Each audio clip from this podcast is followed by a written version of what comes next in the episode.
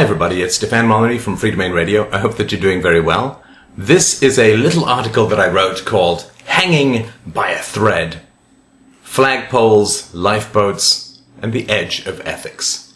And this was in response to a listener, also a philosophy student, who uh, persistently questioned me on uh, an aspect of the book that I have written called Universally Preferable Behavior a rational proof of secular ethics available at freedomainradio.com. If you buy it and you don't like it, I'll give you your money back. I'll send it to you for free. You can pay me if only if you like it. Just get this book, uh, book into your hands. I don't think there's a more important thing for you to read as a human being, but that's of course, if I thought there was a more important book to write, I would have written that one. So I hope that you will get a hold of a copy. I think it's a completely life-changing book. And I think the most essential thing that rational secularists can do is to address the problem uh, of ethics. Without that, we will always have governments and we will always have religion. So we will always have violence and superstition until we can come up with a rational, secular, scientific proof of ethics. So get that book. Whatever it takes for me to get it into your hands, just let me know. And I will get it to you. Uh, it's available as an audiobook as well. So this uh, philosophy student kept questioning me on this aspect of ethical theory involving disaster scenarios, lifeboat scenarios, and a particular one about a man and a flagpole. So this is um, hanging by a thread, flagpoles, lifeboats, and the edge of ethics. It seems to be a near universal compulsion for those interested in ethics to attempt to find situations where ethical rules contradict themselves, thereby introducing an element of irrationality or subjectivity to ethics. Lifeboat scenarios, cannibalism is wrong, but what if you're starving? Desperation scenarios, all starving men will steal, so how can stealing always be wrong? And so on. All seem to be obs- endlessly obsessed over. One central problem, I believe, is that philosophers, like most thinkers in the humanities, suffer from both physics envy and Newton paranoia. Physics envy is a desire to gain the kind of universal absolutism that remains possible for those dealing with non-conscious matter and energy, or mathematics for that matter. Newton paranoia is the fear that a seemingly comprehensive and accurate theory will turn out to be incorrect in extreme situations, just as Newton's theories in situations of extreme gravity at extreme speed. It is interesting to note that biologists do not seem to suffer from either of these pathologies. In dealing with the effects of DNA replication and mutation, they face a large number of grey areas, as well as continued skepticism from Christian superstition, and a few significant challenges in the differentiation of species. Plus, the discipline was also invented centuries before the discovery of DNA, yet somehow managed to soldier on. The fear that extreme situations will break a theory, combined with the desire for absolute certainty, has stalled the development of ethics since before the days of Socrates.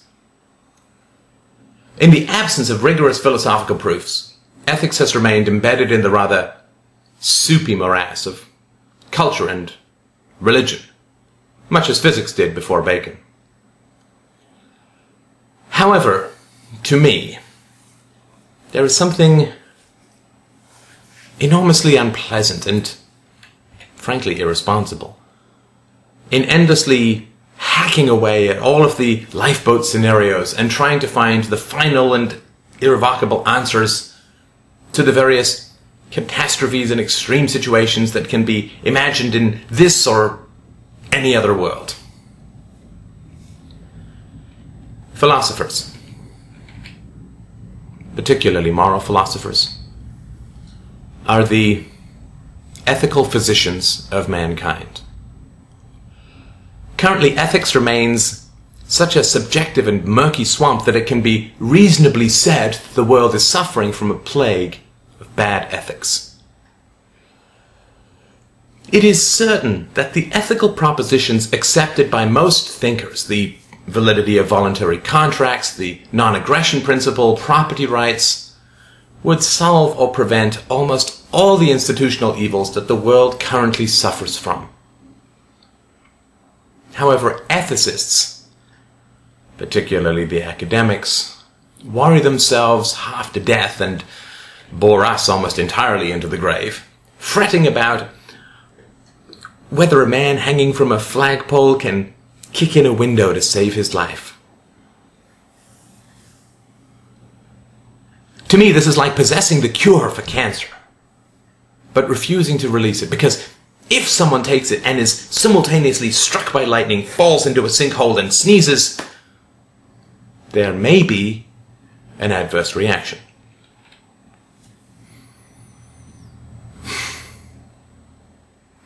I believe that this scholastic retreat to inconsequentiality occurs because it is far easier to endlessly debate ethical impossibilities than to actually live your ethics in your life.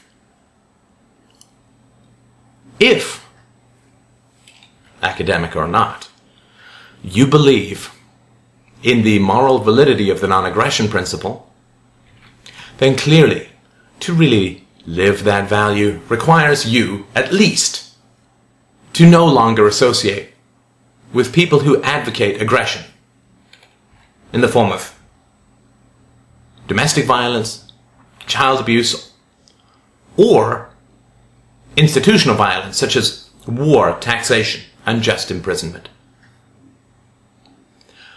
Certainly, most people do not see the violence inherent in the existence of a government.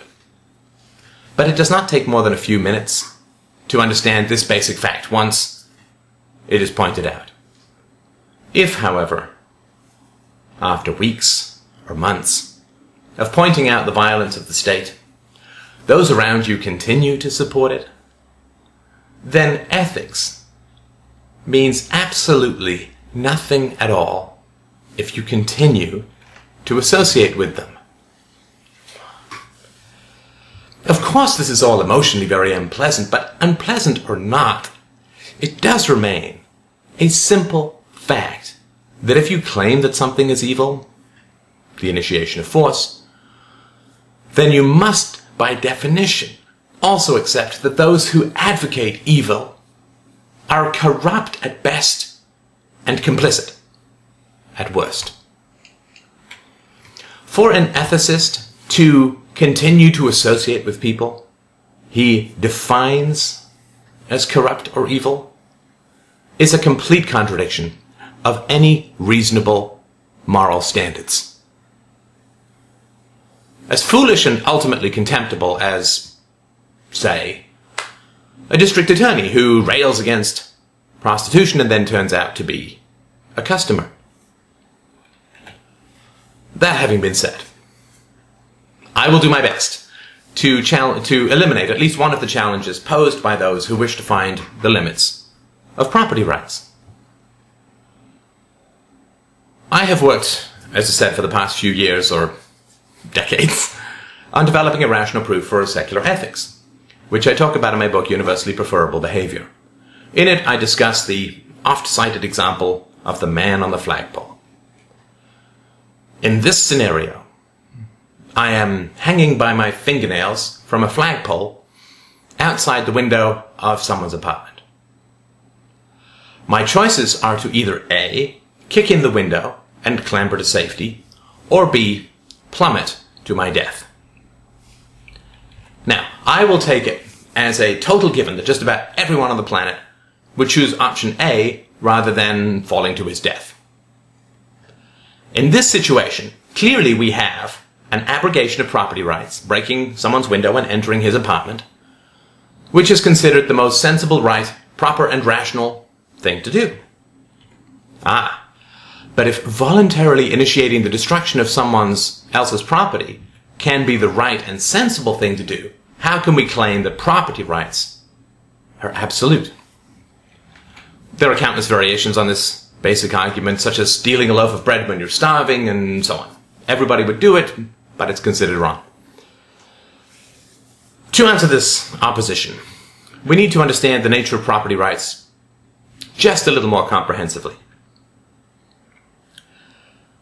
If we start from the position that there are no unchosen positive obligations, we can easily understand that the exercise of property rights is voluntary.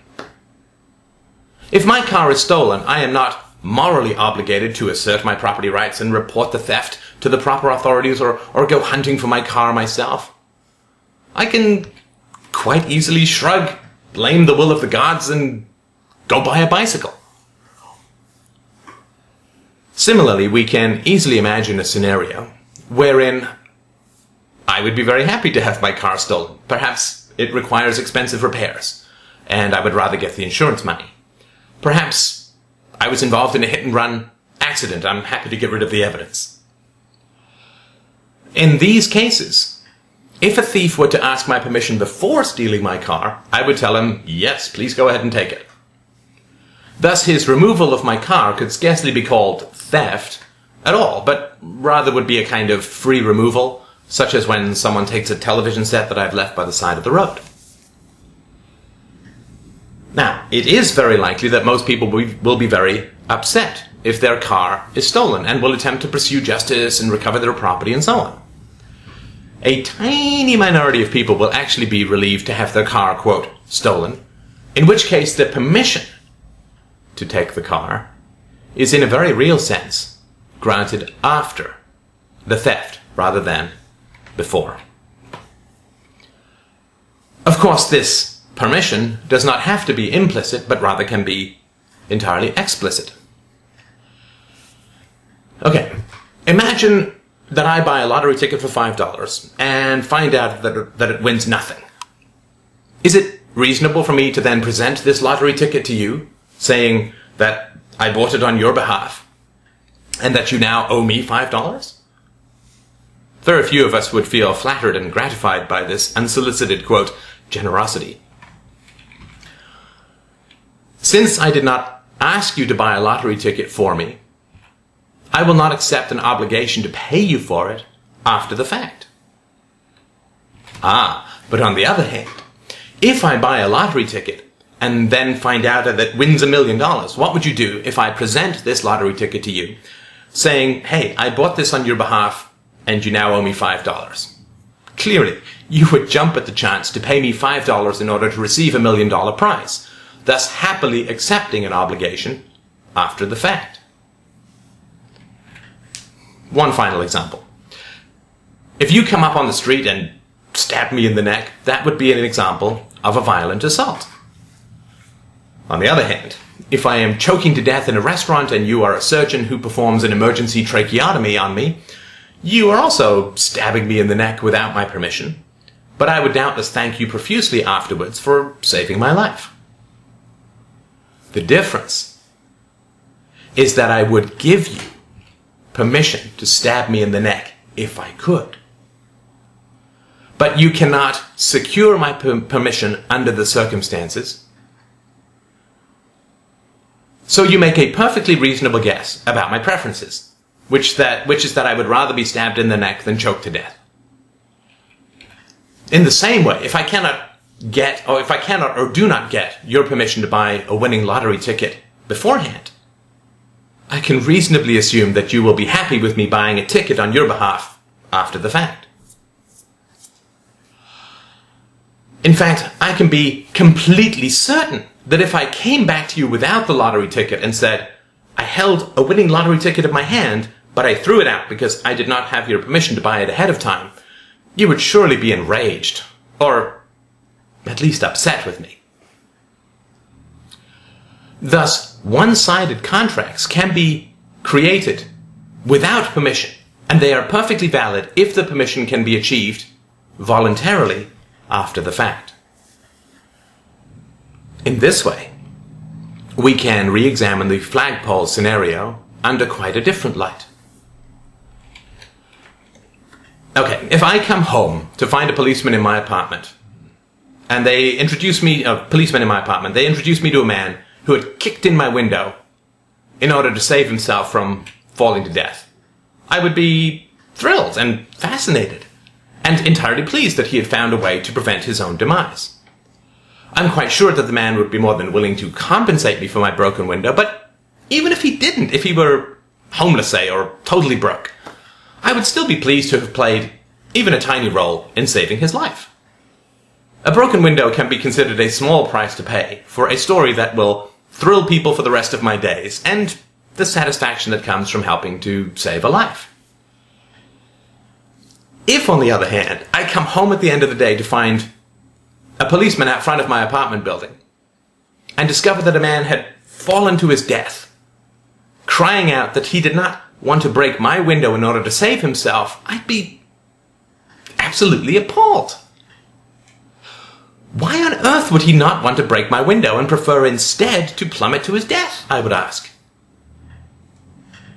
In fact, I would surmise, no doubt correctly, that his obsession with preserving the integrity of my window was in fact a mere cover for a deeper and darker death wish. In this case, we can see that the man who kicks in my window would be doing so with a reasonable expectation that I would prefer him to do so rather than plummet to his death. Just as a surgeon who cuts into my throat when I'm choking reasonably assumes that I would prefer him to do so rather than allow me to die. If permission cannot be reasonably gained about the use of property ahead of time, then it can always be sought after the fact. If I grab a lifesaver from your boat and throw it to a drowning man, it scarcely seems reasonable for me to imagine that you would prefer that I let the man drown rather than, quote, steal your property. Look, we, we perpetually take this approach in the realm of gift giving, insofar as we transfer property with the goal of enhancing happiness without gaining the prior approval of the recipient. If I buy you a cat for Christmas, you may be very pleased. Or you may be allergic to cats. If you're pleased and accept the present, you now own the cat. If you sneeze and reject the present, then I cannot force the cat upon you. In other words, I cannot compel you to accept a property transfer after the fact. Although, of course, if I'm trying to please you, I should reasonably guess which gift will give you the greatest pleasure. Thus, we can see that kicking in a man's window to save your life is not a violation of his property rights at all, but rather a use of his property based on a reasonable assumption of how he would want his property to be used if permission could be sought ahead of time or in the moment. If I guess wrong, then I'm liable for the consequences. If I steal your car, it's not a reasonable defense to say, yeah, it wasn't theft because I, I thought you wanted me to take your car. Yeah. if I buy a cat that you turn out to be allergic to, then the ownership of the cat reverts to me. In the same way, if you would have preferred that I fall to my death rather than kick in your window, then of course I am liable for the property damage that I have incurred. My guess as to how you would want your property to be used has turned out to be false, just as if I had taken your car thinking that you wanted to, or you wanted me to, when it turns out that you considered my action to be rank theft. Naturally, for any of this to occur, a man must be hanging from a flagpole, have no other option than kicking in a window, and the man whose window is kicked in must have preferred that the hanging man plummet to his death, and the man who has saved his life by kicking in a window must refuse to pay any and all restitution for the window he has broken. Such a circumstance will never arise in this or any other universe. The endless pursuit of these topics tells us much more about the limitations of ethicists than it does about the limitations of ethics. Just as a, uh, a note, after I published this article on my blog, uh, blog uh, freedomain.blogspot.com, somebody wrote the following comment. Okay, what if there's a priceless Ming vase behind the window, and the man hanging from the flagpole knows about the vase, having visited the apartment before, and is not in good terms with the apartment owner. That is, it's no longer, quote, a small price to pay, and the owner is ambivalent as to whether the other person continues to live. Ha!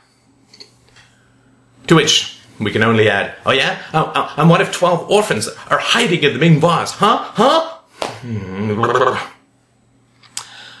Just as a final note, uh, On Truth, The Tyranny of Illusion, available on my website for free. Remember to come by, pick it up. Also, Universally Preferable Behavior, uh, print book, PDF, audiobook. Get it. It is absolutely no risk to you, and I promise you it will be one of the most important books you will ever read in your life. Thank you so much for watching. As always, I will talk to you soon.